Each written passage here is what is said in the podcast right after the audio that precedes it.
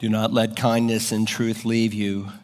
Bind them around your neck, write them on the tablet of your heart, so you will find favor and good repute in the sight of God and man. Trust in the Lord with all your heart, and do not lean on your own understanding. In all your ways, acknowledge Him, and He will make your path straight.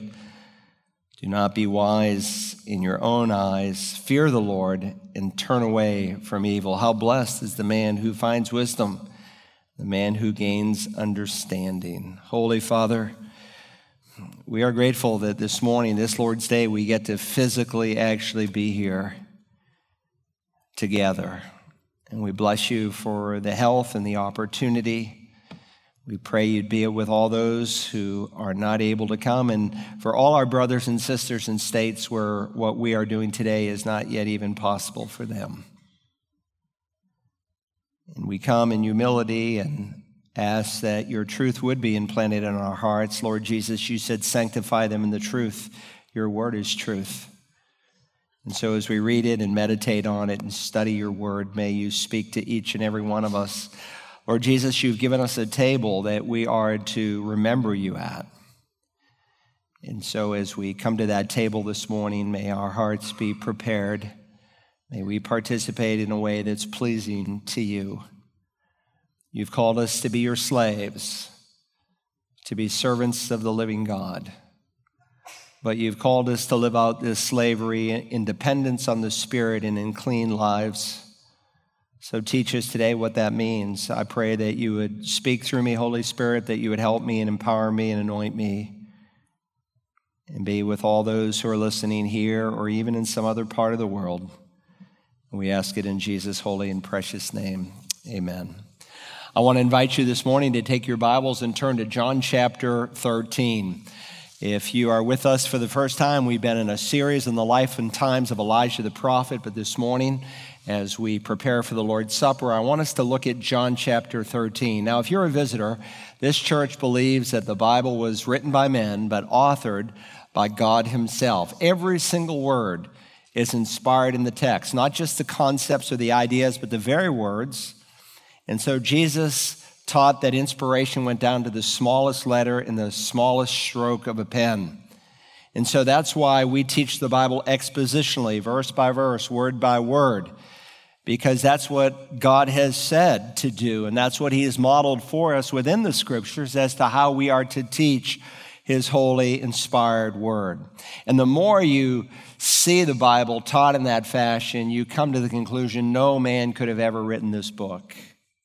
You begin to see the wonder of the inspiration of Scripture, and it really begins to change your life. Now, when we come to John chapter 13, we come to an unusual event that we've read so very often, I think we've heard so much that sometimes we miss the wonder of these verses. So I hope this morning that God will shock you, He'll startle you, He'll shake you with the truths that are found in this text. Now, before we read our passage and look into the specifics, let me just remind you of the context. If you read through the Gospel of John, you see that there are three divisions to it.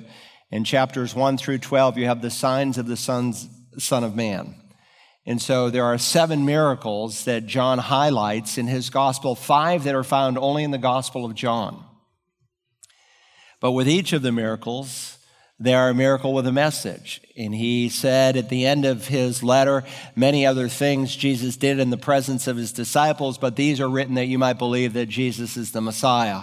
And believing you might find life in his name. So 1 through 12 deal with the signs of the Son of Man. When you come to chapters 13 through 17, you deal with the secrets of the Son of Man, the secrets of the Savior. It's not a broad ministry. It is now just to his people. And then the third section, of course, is the supremacy of Christ seen in his death, burial, and resurrection. So we're in that middle section that starts in chapter 13. And you really turn a corner when you come to John chapter 13. Because when you come to this chapter, the public ministry of Christ is over. He's no longer speaking to crowds, only to his men. And the few words that he does speak are very limited as he goes through six different trials. Now, I thought as we remembered the Lord at his table this morning, that this would be an appropriate passage because this passage really gives us some details as to how the table was given.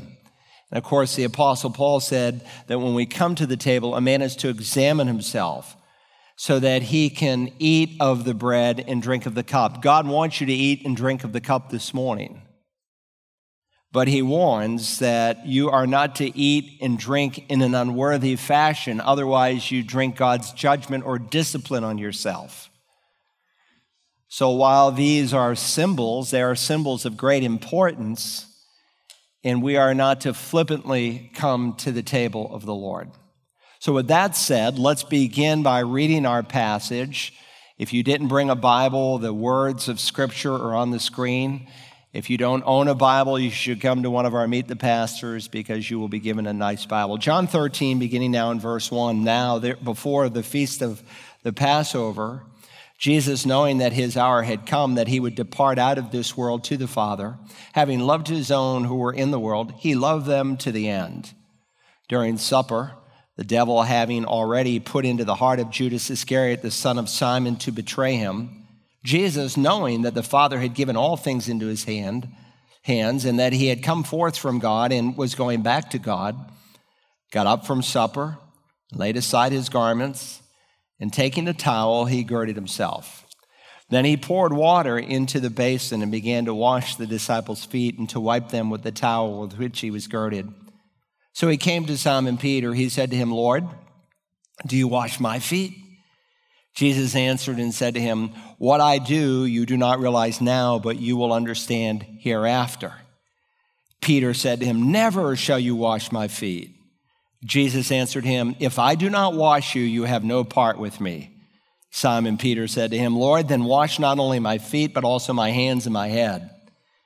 Jesus said to him, He who is bathed needs only to wash his feet, but is completely clean. And you are clean, but not all of you for he knew the one who was betraying him. For this reason, he said, Not all of you are clean.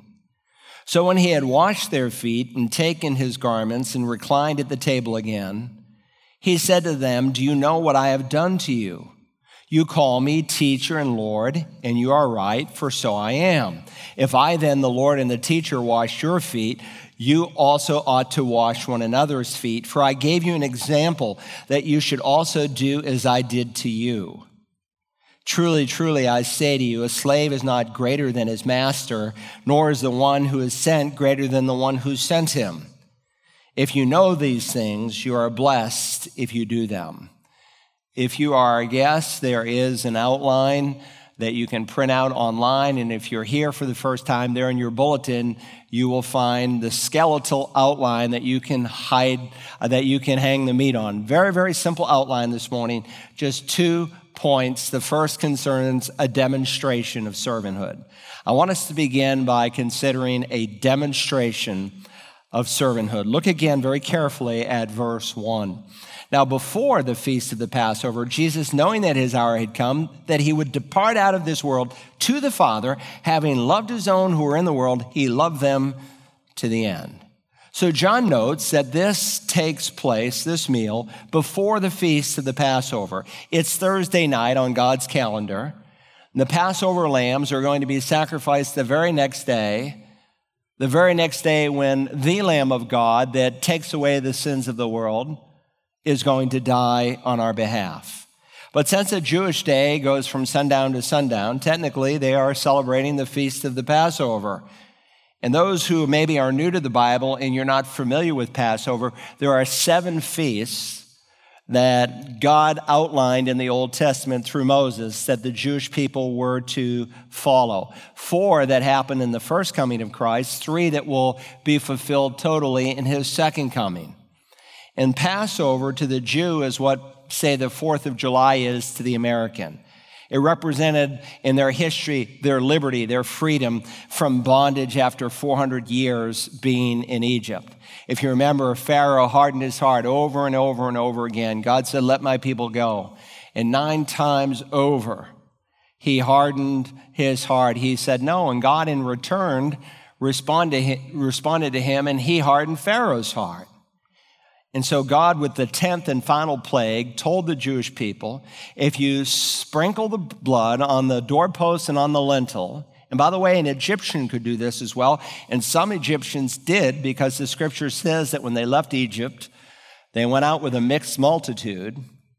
But in either case, uh, if you put the blood on the doorpost and on the lintel, when the destroyer came through the land, he would pass over your house, and the firstborn under that roof would be spared and protected. And so that's what Passover is all about. And of course, Paul will write in his letter to the Corinthians Christ, our Passover, has been sacrificed for us. And they couldn't use any old lamb, it had to be a spotless lamb. And of course, it prefigured the Lamb of God, Jesus, who knew no sin, who was without sin, who was perfect, the unblemished Lamb of God who would die for us. And so from this day on, they're going to celebrate a new supper and it's called the Lord's table in Scripture. Sometimes we call it communion or the Eucharist, or, and usually people that call it by those latter two terms infuse more into it than the Scripture actually represents of it.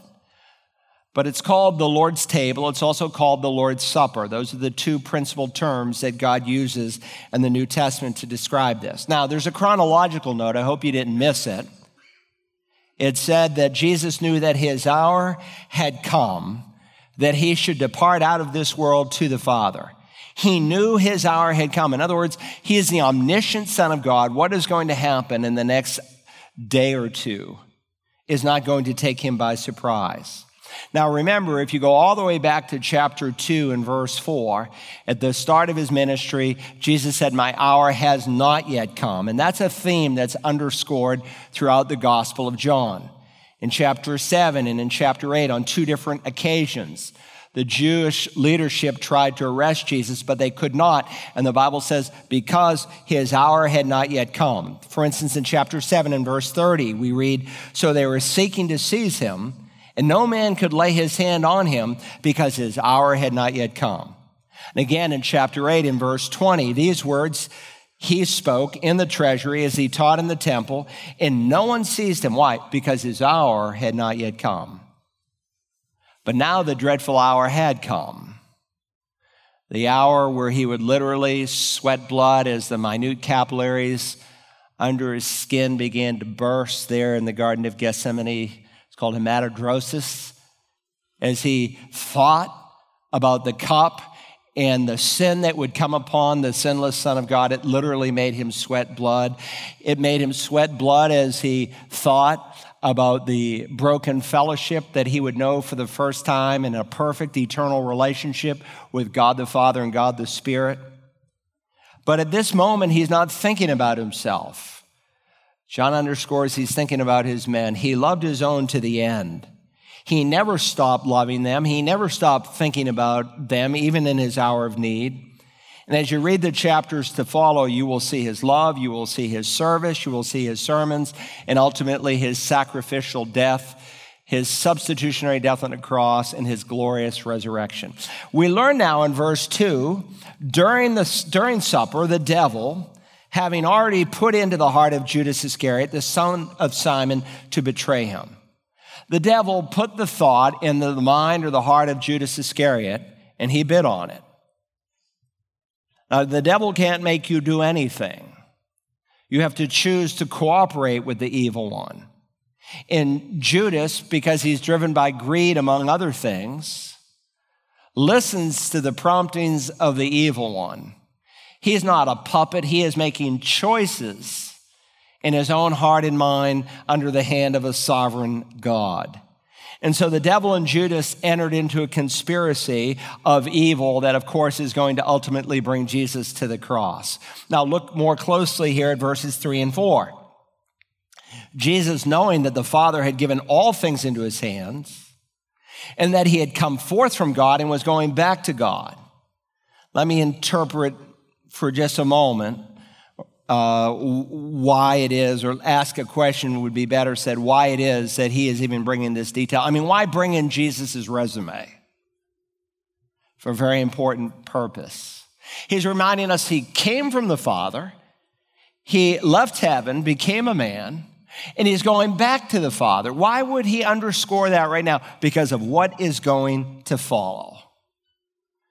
That God in human flesh is going to initiate a profound act of servanthood.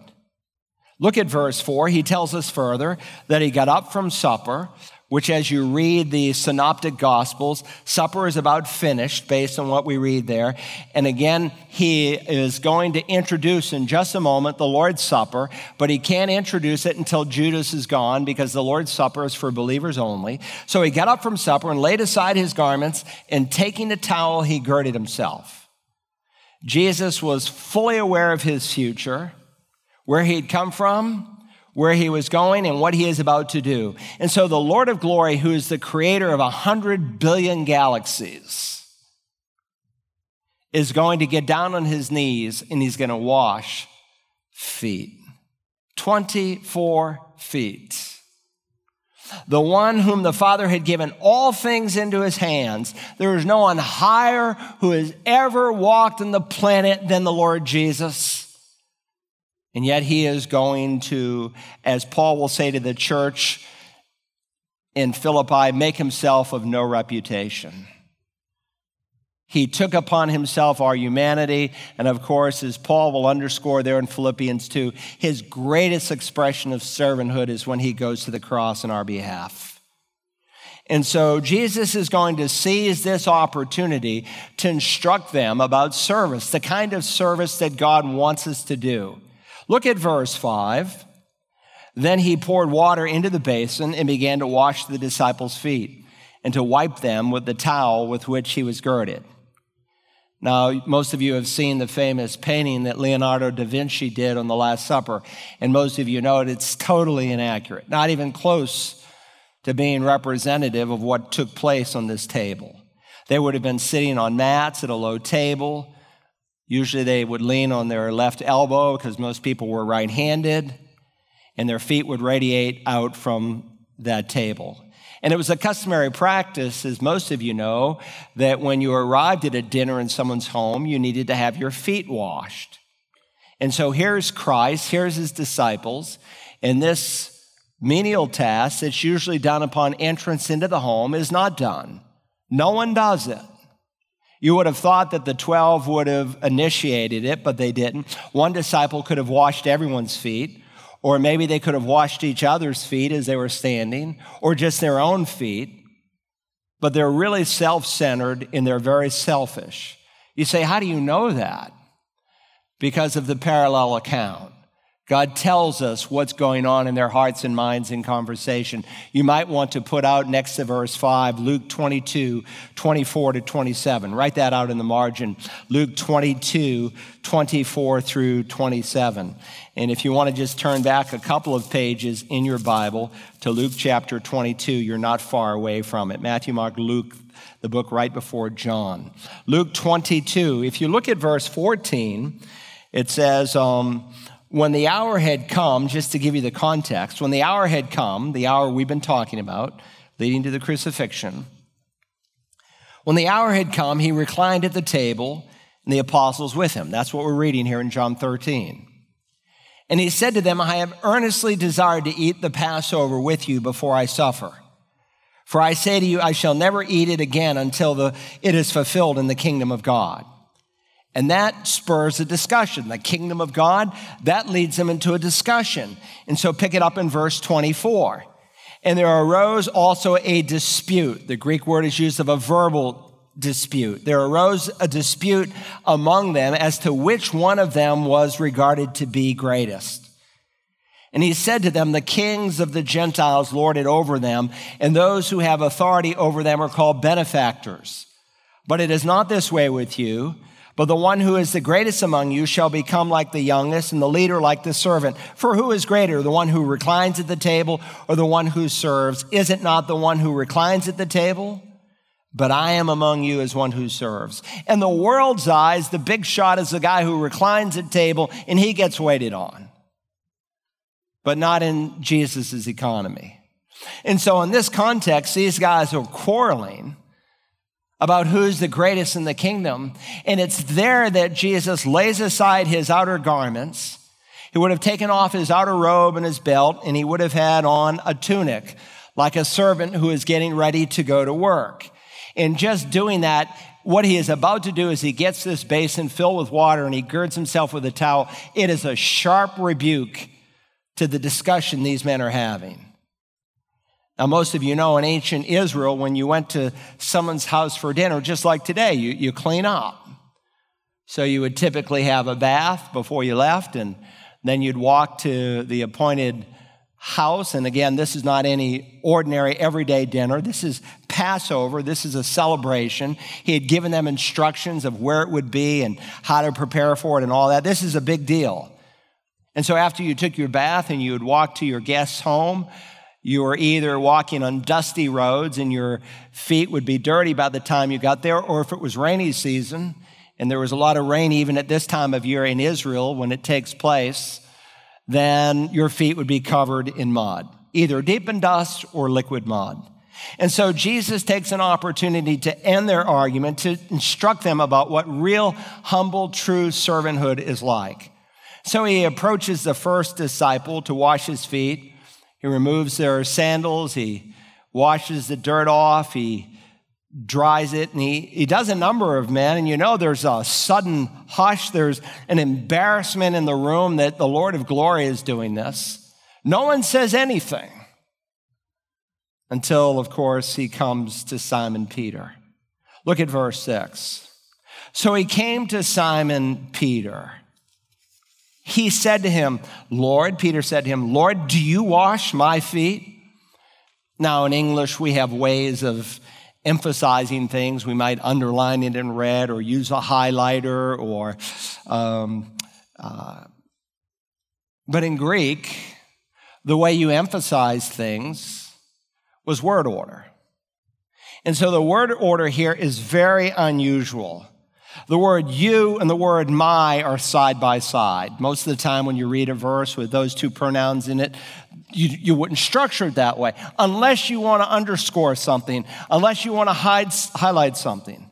Kure su mu viptes tus pudus. Literally, Lord, you my wash the feet, or paraphrase, Lord, you're going to wash my feet? No way. That's the sense behind it. And so Jesus responds in verse 7. Jesus answered and said to him, What I do you do not realize now, but you will understand hereafter. Peter, what I'm about to do for you, you're not going to understand tonight, but you're going to understand hereafter. We've seen that word hereafter if you were with us in our series in the Revelation. Revelation 119, God gave us the outline for the book of Revelation the things that are, the things that, the things that were, the things that are, and the things that will be after these things. Metatata. It's the same word, metatata. He's saying, Peter, after these things, hereafter, later on, what I'm doing tonight, you're going to later grasp. Now, there's a lesson that we will see before we're done. They're going to get that night. But there's another lesson they're not going to get. Now, we can get it because we're reading it in hindsight and we have a full description. But Peter and the other apostles wouldn't get it until later on, until after the cross, and until after the coming of the Holy Spirit, who will indwell them and become their teacher, their illuminator of truth. And so he gets up and he says to Peter, What I do, you do not realize now, but you will understand hereafter. And look at Peter's response in verse 8. Peter said to him, Never shall you wash my feet. It's ume, it's a double negative in Greek.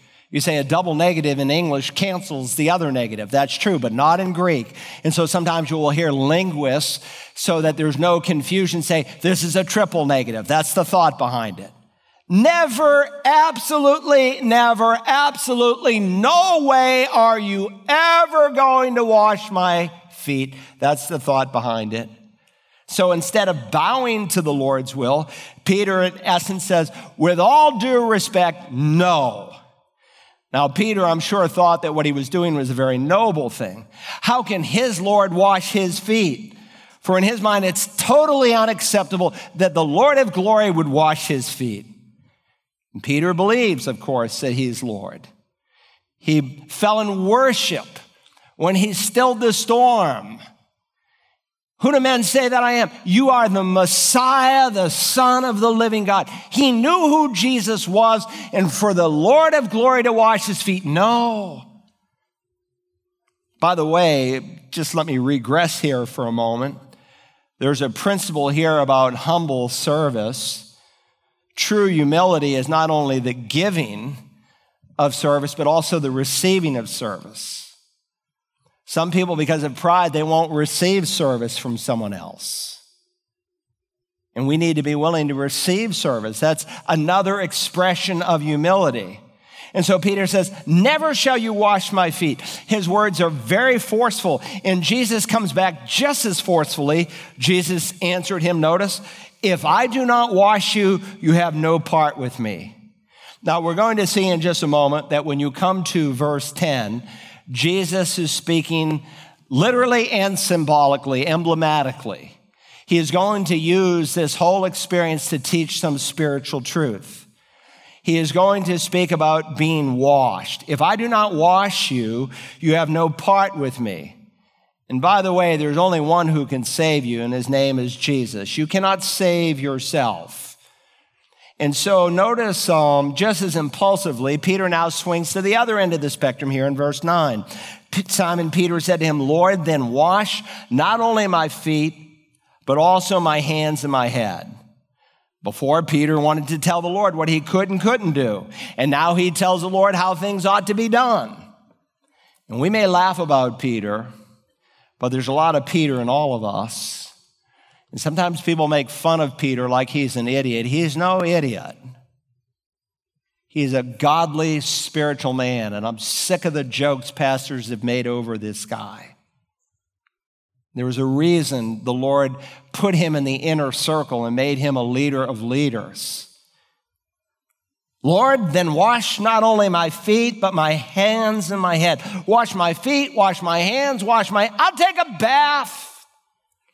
And Jesus replies, Peter, you don't need a bath. Look at verse 10. Jesus said to him, He who is bathed needs only to wash his feet, but is completely clean. And you are clean, but not all of you. Now, again, the imagery of the setting would have been understood by any first century reader. As you walk through Jerusalem, there were some cobblestone streets. In fact, if you go to Jerusalem today, you can walk on some first century roads that go all the way back to the time of Christ. They're built pretty well to last that long. But most of the roads are dirt. And so, again, you're either walking in heavy dust or in liquid mud. And so, the custom is that when you arrived at a home, your feet were to be clean.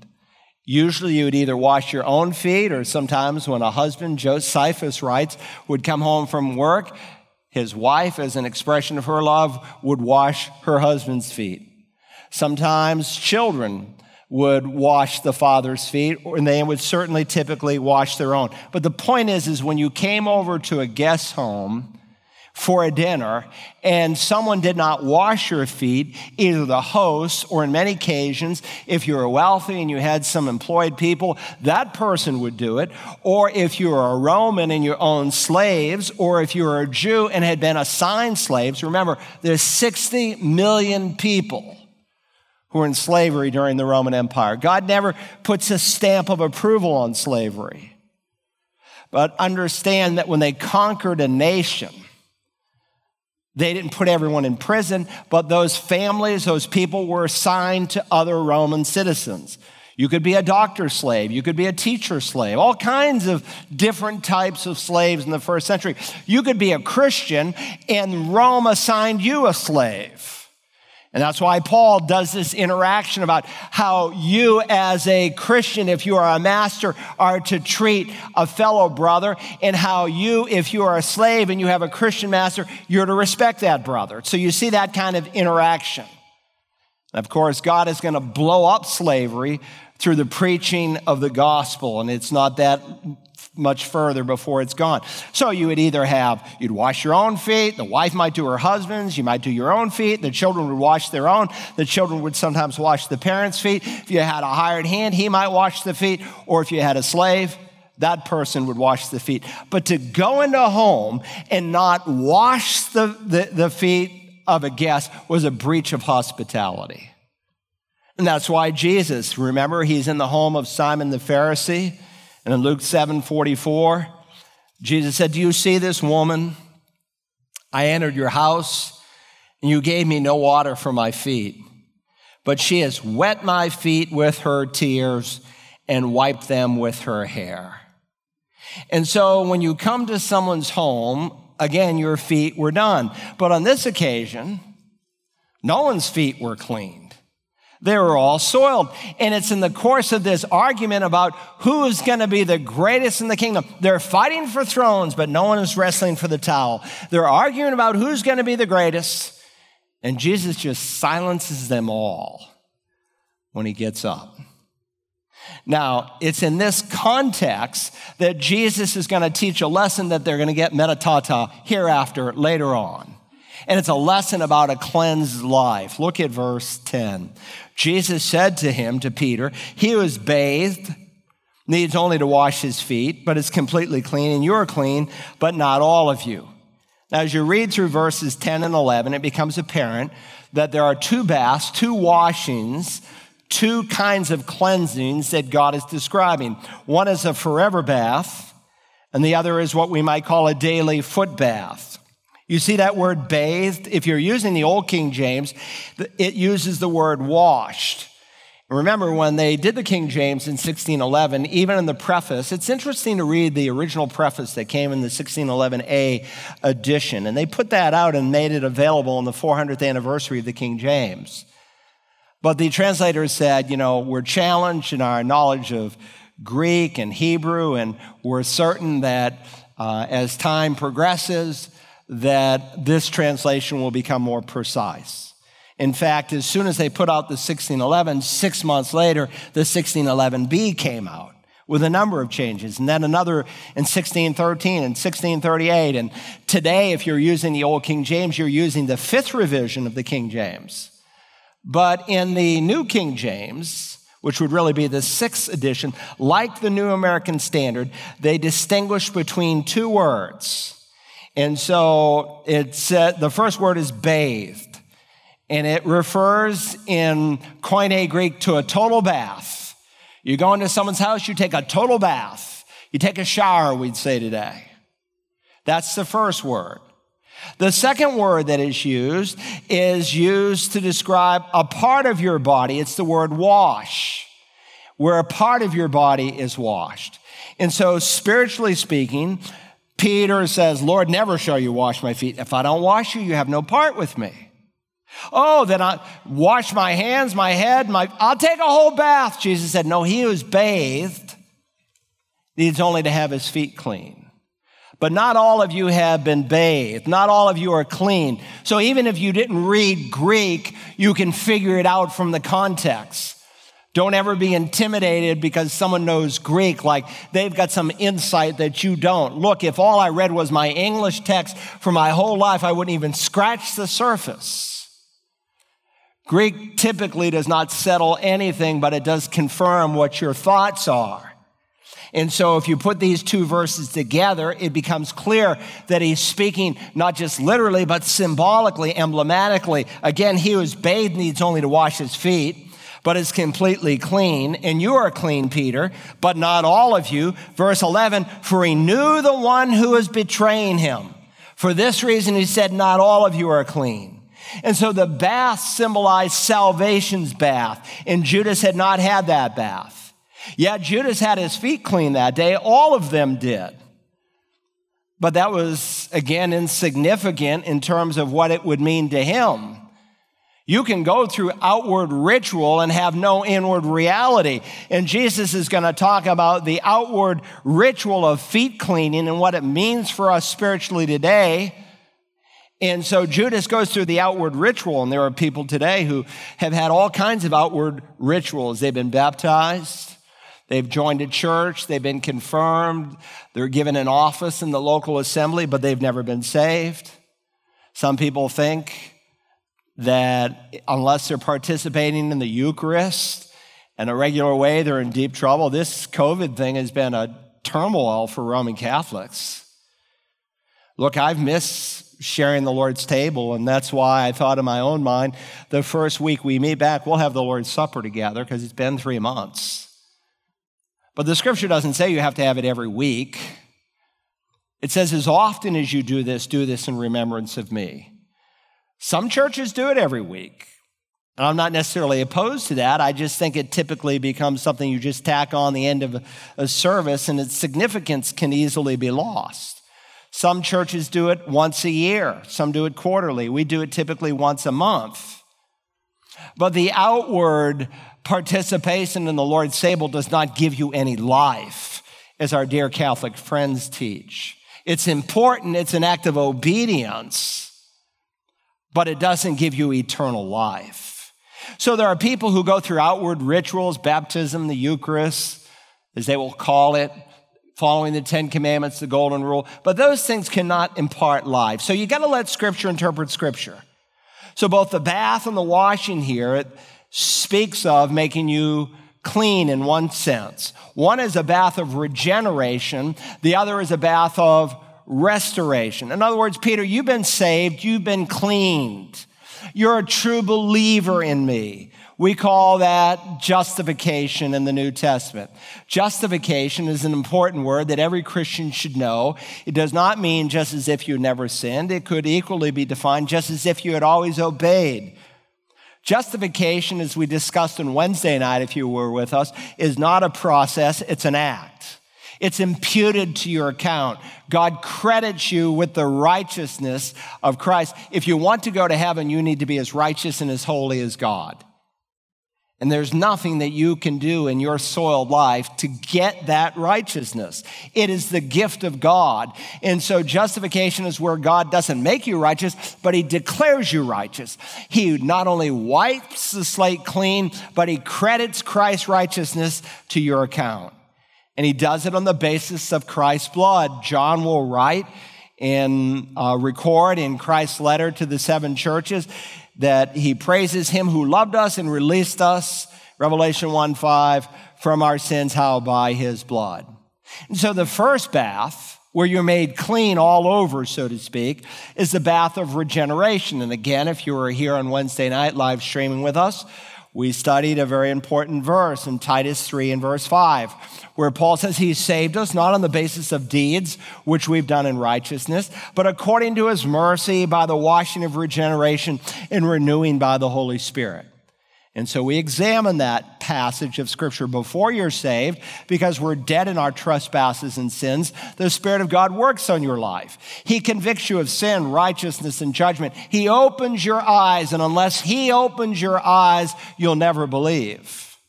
But He convicts the world.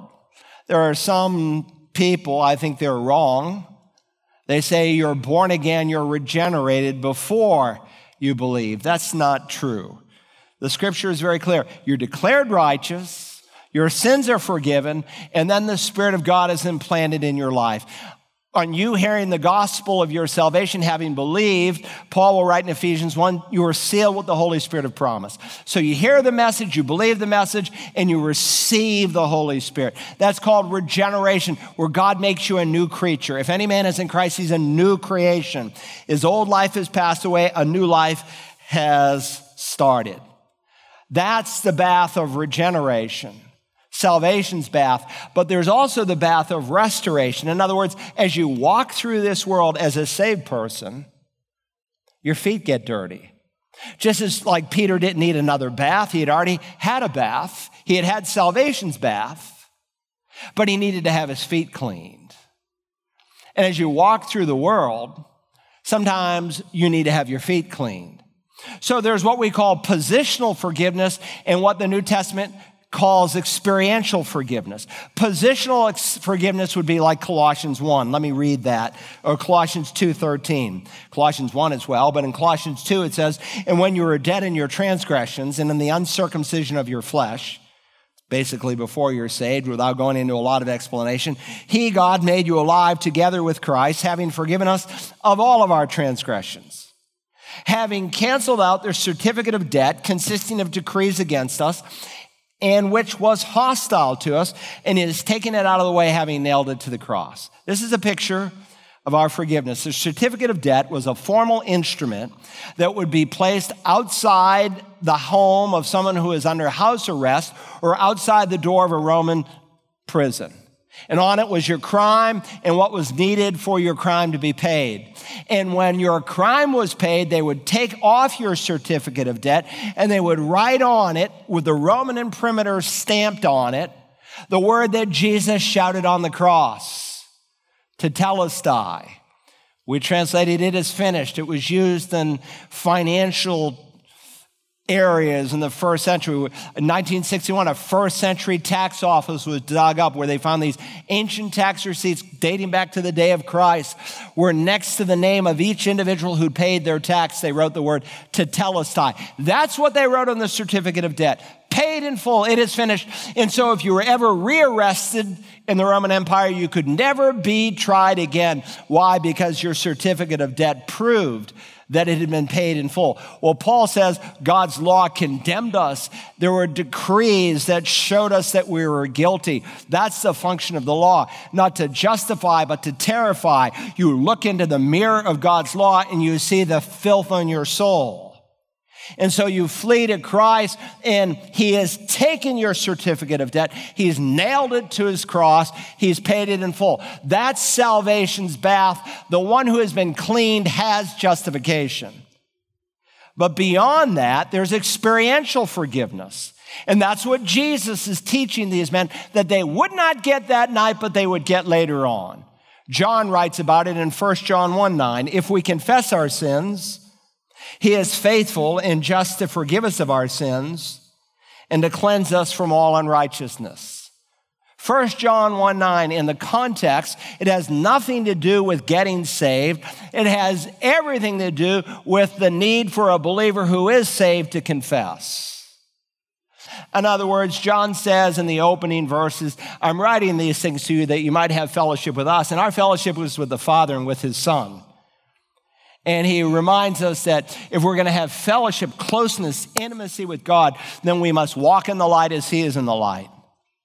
But if we fail, if we sin, if we get our feet dirty, then our responsibility is to confess. Not to presume on God's grace. He will say, My little children, I'm writing these things to you that you may not sin. I'm not giving you 1 John 1 9 so you can go out and sin and say, I'll just confess it. No, I'm writing these things to you that you may not sin, but if anyone sins, we have an advocate with the Father, Jesus Christ, the righteous, who himself is a propitiatory sacrifice for our sins. So, neither John nor Jesus is teaching that the act of just confessing your sin will get you to heaven. That's what a lot of people think. Some people, you ask them why God should let them into heaven or on what basis, and they list works. Well, confession in one sense is a work, but sometimes those who maybe are a little more spiritual, but you can be close, but close doesn't make it. Jesus said to one man by his answer, He said, You're close to the kingdom of God, which means some are closer to conversion than others, but close won't make it. You got to cross into the kingdom. So you ask some people why or how God should let them into heaven, and they say, well, you know, you just confess your sins, and if you're sorry, God will forgive you. If that were true, then Christ never would have had to have gone to the cross. He could have just said, Confess your sins. He could have bypassed the crucifixion and gone directly to the ascension. So 1 John 1 9 is not teaching us how to establish a relationship with God. And sometimes the evangelists have falsely used it. No, it's written to save people, the little ones, my children, John will say who already have met the Lord, and it's not to establish a relationship, but to maintain your fellowship. Listen, he was cleaned, he was bathed, doesn't need another bath. In other words, once bathed, always bathed. Once saved, always saved. But when you walk through this world, because we all stumble in many ways, You get your feet dirty. And to maintain that closeness with God, that's where confession comes in for the believer. And the sensitive, growing believer doesn't let sin pile up in his heart. He deals with it. And as you grow in Christ, you become more and more sensitive. It's like you get a piece of dirt in your eye and it just drives you crazy until you get that grain of sand out of there.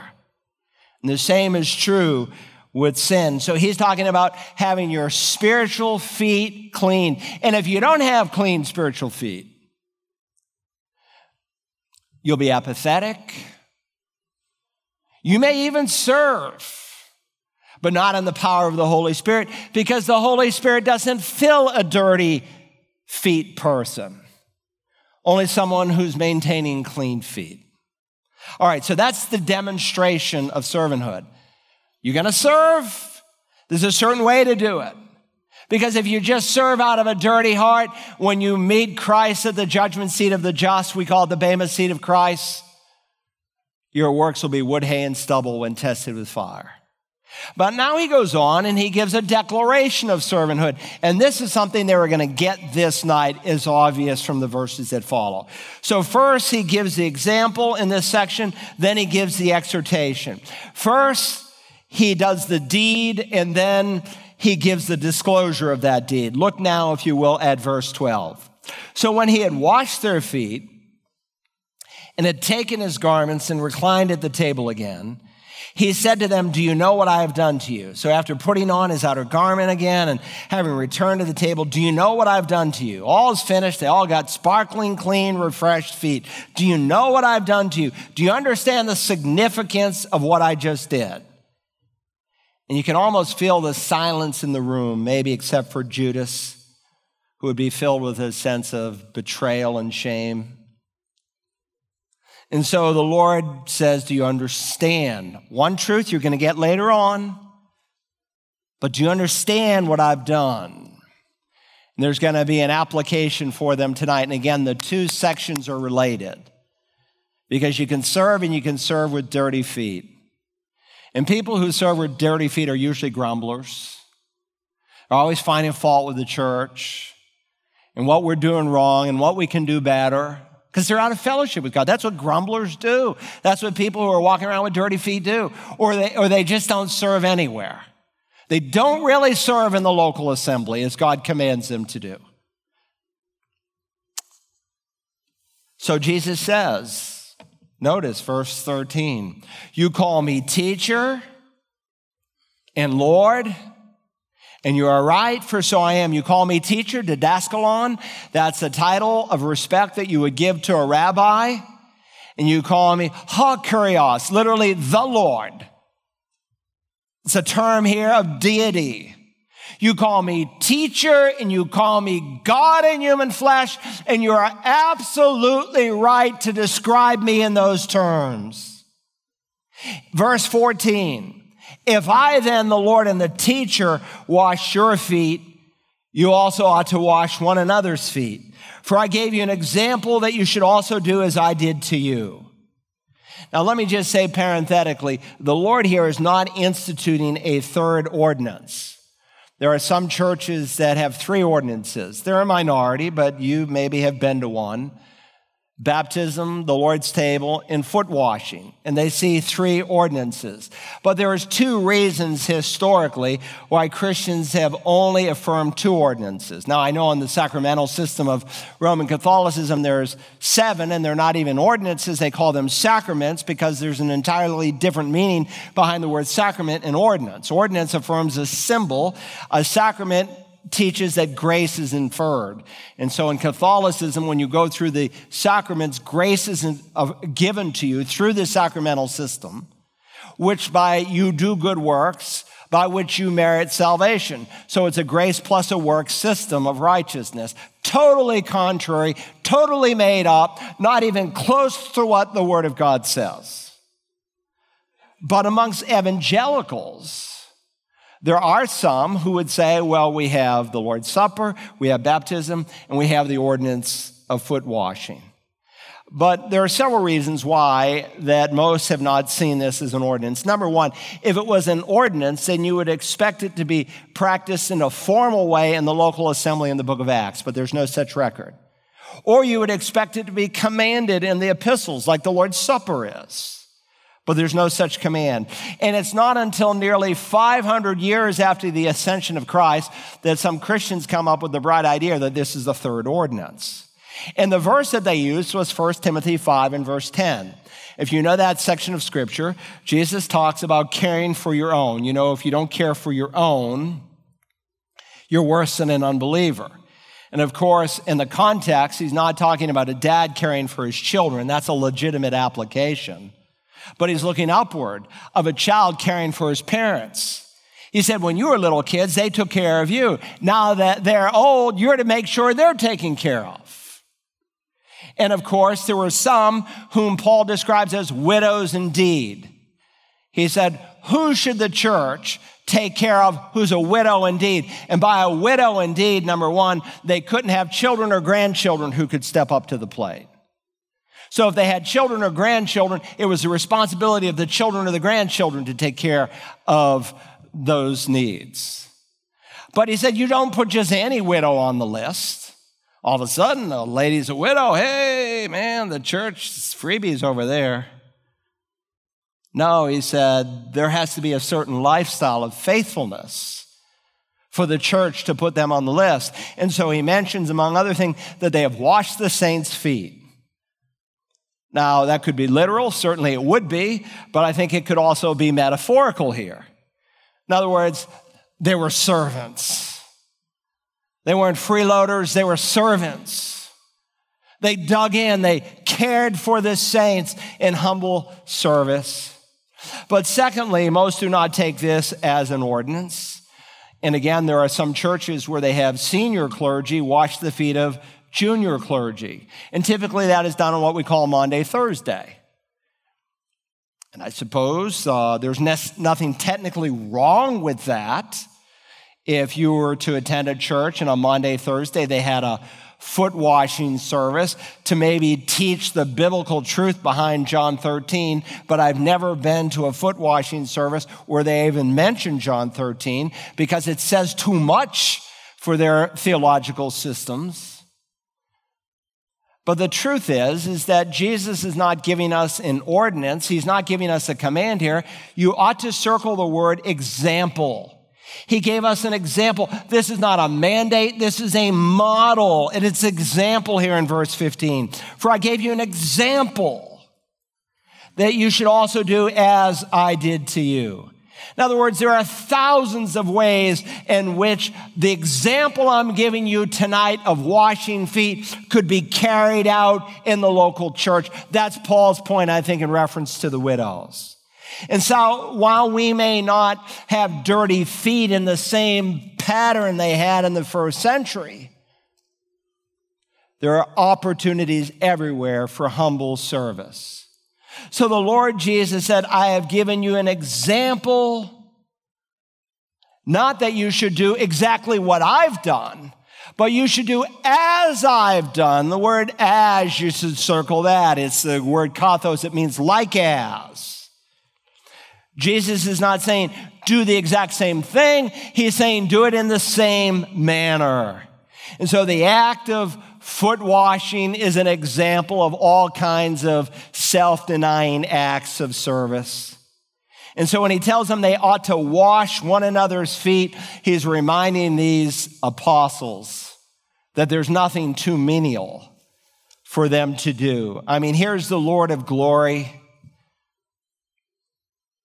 who spoke 100 billion galaxies into existence, and he's washing 24 feet that day. Even Judas says, you know, he loved Judas. Judas could have repented, but he had already crossed the line that he could not cross back over. He could have repented, and God would have raised up someone else. Judas is used of God, but not as a puppet. God uses his sin just like God uses the sin of kings in pagan nations. And he describes one pagan king, he's my instrument to judge Israel. Verse 14 If I then, the Lord and the teacher, wash your feet, you ought to wash one another's feet. Now, you would expect it to read that way, would you? Wouldn't you expect it to read, If I then, the Lord and the teacher, wash your feet, then you ought to wash my feet? But that's not what he said. He said that we ought to wash one another's feet. It's an argument from the greater to the lesser. If the Lord of glory was willing to take a towel and wash dirty feet, then it seems totally reasonable that you and I ought to wash one another's feet. Christ takes the lowest place. He takes the place of a servant. And I would ask you this morning, are you willing to lay aside your dignity and your pride and to take the place of a servant. Verse 16, truly, truly, amen, amen, literally, amen, amen. Don't miss what I'm going to say. I say to you, a slave is not greater than his master, nor is the one who is sent greater than the one who sent him. Now, that's a truth that is echoed through the Gospels. A slave is not greater than his master. He will apply that in John 15 to persecution. If they persecuted me, they're going to persecute you. Why? Because the slave is not greater than his master. In Matthew 10, he's going to apply it to discipleship. Or in Luke, uh, into slander. And in, in Luke 6, he'll apply it to discipleship. So don't miss the meaning of the saying in this context. A slave cannot evaluate his master's will. He does what the master says. That's the way it works. And if the master performs a menial task, then you and I, as Christ's slaves, ought to be willing to do that one towards another. If I, the master and the sender, took on the role of a slave, then you, as my servants, ought to do the same. Nothing is beneath you. And years later, when Peter writes his first epistle, he'll write in 1 Peter 5 5, and all of you clothe yourselves with humility towards one another, for God is opposed to the proud, but gives grace to the, the humble. And the verb there, clothe yourselves, one word in the original, was used in the first century of a servant who would tie the knot of an apron to go to work. Tie on humility, and no doubt this is burned into Peter's mind, and the Spirit of God had him use that particular verb because of what happened this night in the upper room. Now, notice how Jesus concludes in verse 17. If you know these things, and it's constructed in Greek meaning you do know them, if you know these things, you are blessed if you do them. In other words, just knowing these things will not bless you. There's a lot of formal religious piety where a man can say amen to what the preacher's preaching and then do nothing with it. And Jesus said, You're not just blessed in knowing these facts, you're blessed in doing them. Happiness does not consist in just the intellectual knowledge, but in the act of obedience. That's when the beatitude of blessing is lived out in your life. Now, how are we going to apply this? There are several applications we could make. First, let me just say Christ would like to wash, would like you to wash his feet today. Christ would like you today to wash his feet, but pride can prevent you. Let me ask you another question. If you could, would you like to wash the feet of the Lord Jesus today? Say, Of course I would. Who wouldn't want to wash his feet? But that can't be done. Yes, it can. Jesus said, Truly I say to you, that whatever you do to the least of these, my brethren, you've done unto me. That's why on the Damascus Road, when he meets Saul of Tarsus, Saul, Saul, why are you persecuting me? Saul had never laid his hand on Christ, but to lay his hand on one of Christ's members of his body was to lay his hand on him. And when you serve one of God's people, you are serving the living Lord. And there are people in this congregation who need to have their feet washed and they need to humbly serve.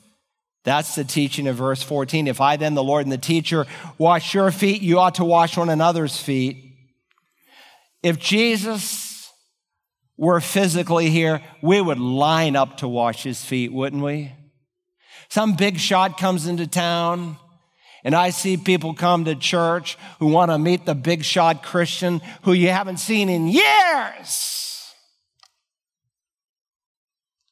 There's a lot of big shot, self serving, name grabbing Christianity in our day.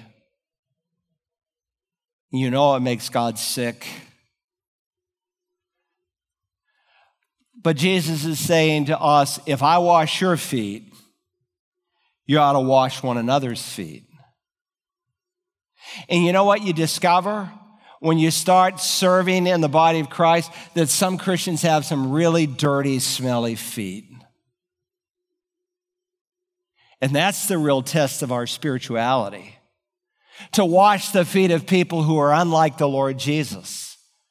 By the way, that's one of the reasons we have ABFs. If you go to an adult Bible fellowship, the church will dramatically shrink. You'll get to know folks. And I know we're doing it Zoom because we have no other choice right now, but let me just say that you can zoom in and get to know some people, but you discover that when you begin to be involved in an ABF, you get to learn people's names. And you know what else you learn? You learn people's needs. You learn needs in the body of Christ. And you can tie on the service apron and go to work in caring for God's people. But again, as you do it, you're going to discover that some people have some really ungrateful, smelly, rotten feet. But is that not the way Christ found most of us? With some really nasty feet. But people served us. For even the Son of Man did not come to be served but to serve and to give his life a ransom for many. And it's just pride that will prevent that from happening. So Peter says, All of you clothe yourself with humility. Why? Because God is opposed to the proud and he gives grace to the humble. And he's quoting the book of Proverbs. It's pride that made the devil the devil. It's pride to be like God that brought about the original sin. It's pride that destroys friendships, that mars marriages, and that splits churches. And the antidote to pride is humble servanthood by grace. People who have known me 30 years next month, I will have been here, and my vision has never been buildings, budgets, and baptisms. God knows that my heart is for people to become like Christ. And it starts by serving in his local church. And Christ wants you to wash his feet, and you can as you serve his people. Second, Jesus Christ wants to wash your feet today, and only pride will prevent him. He wants to wash your feet. I want you to imagine the Lord of glory physically, literally, bodily present here today. And he gets a basin of water and he girds himself with a towel and he comes and he kneels right before your feet. And he says to you, May I wash your feet? You say, Lord, never. And then you remember Peter's mistake. You say, Yes, Lord, you can wash my feet.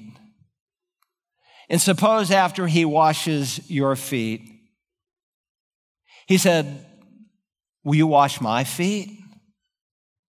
Me? Wash your nailed scarred feet? It would be an honor. And you would probably wash them with your tears. Now, put all imagination aside. The Lord Jesus is here today. Where two or three are gathering in his name, he is right here. He is present with us in a unique, special way. And whatever you do to the least of his brethren, you're doing to him. And it is only pride that will keep you from either having salvation's bath or having your feet washed. Some of you are listening to me and you've never had salvation's bath. You have no assurance if this were your last moment on earth that Jesus would take you to heaven. You think he might, you hope he will, and some of you listening have a false assurance. Listen, the bath of salvation comes through the blood of Christ. It's through the gospel, the power of God to save you. the death, burial, and resurrection. And if you are willing to admit that you're a bankrupt and call upon Jesus in faith, He'll save you today. It's a gift. Gifts are not earned. He will impute righteousness to you. He will justify you. You will have salvation's bath forever and ever and ever. But there are believers listening to me today, and your heart is just distant. In fact, some of you are glad that we have COVID because you don't have to get out of bed to come to church. And when you come, you have plan, no plans of doing anything for anyone. It's because you're out of fellowship. And you have dirty feet. And today can be the first day of the rest of your life. And if you will confess your sins, He will be faithful and just to forgive you and to cleanse you. Look, if you've not had salvation's bath and you die or Christ returns, and he's coming probably sooner than most of us realize, you will regret it for all of eternity.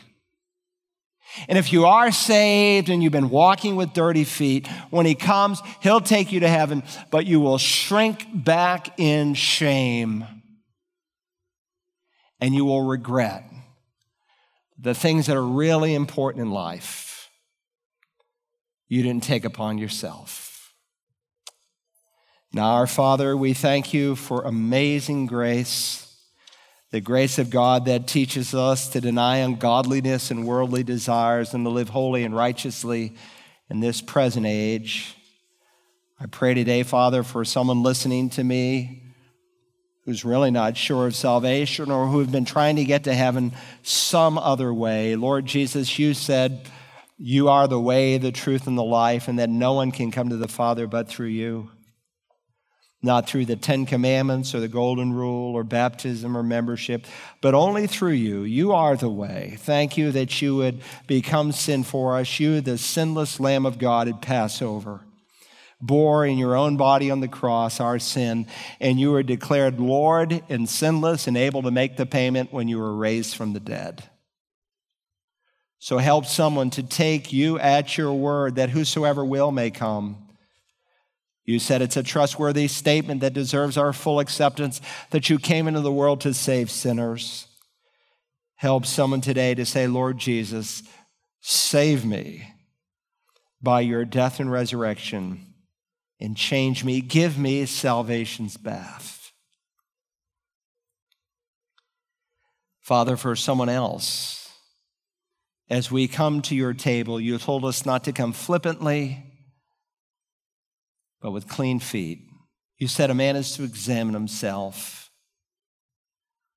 So if there's someone that we've wronged that we need to make it right with, restitution that needs to be made, or just getting things clear between us and you, help us to take that sin to the throne and thank you that the blood of Christ cleanses us from all unrighteousness. We love you, our Father. Thank you for the love that's been poured out in our hearts. Thank you that this church that is so diverse, that we have something the world is looking for and yearning for and can't find and will never find apart from Jesus. May we be quick this week to look for opportunities and to share Him. And we ask it in Jesus' name. Amen.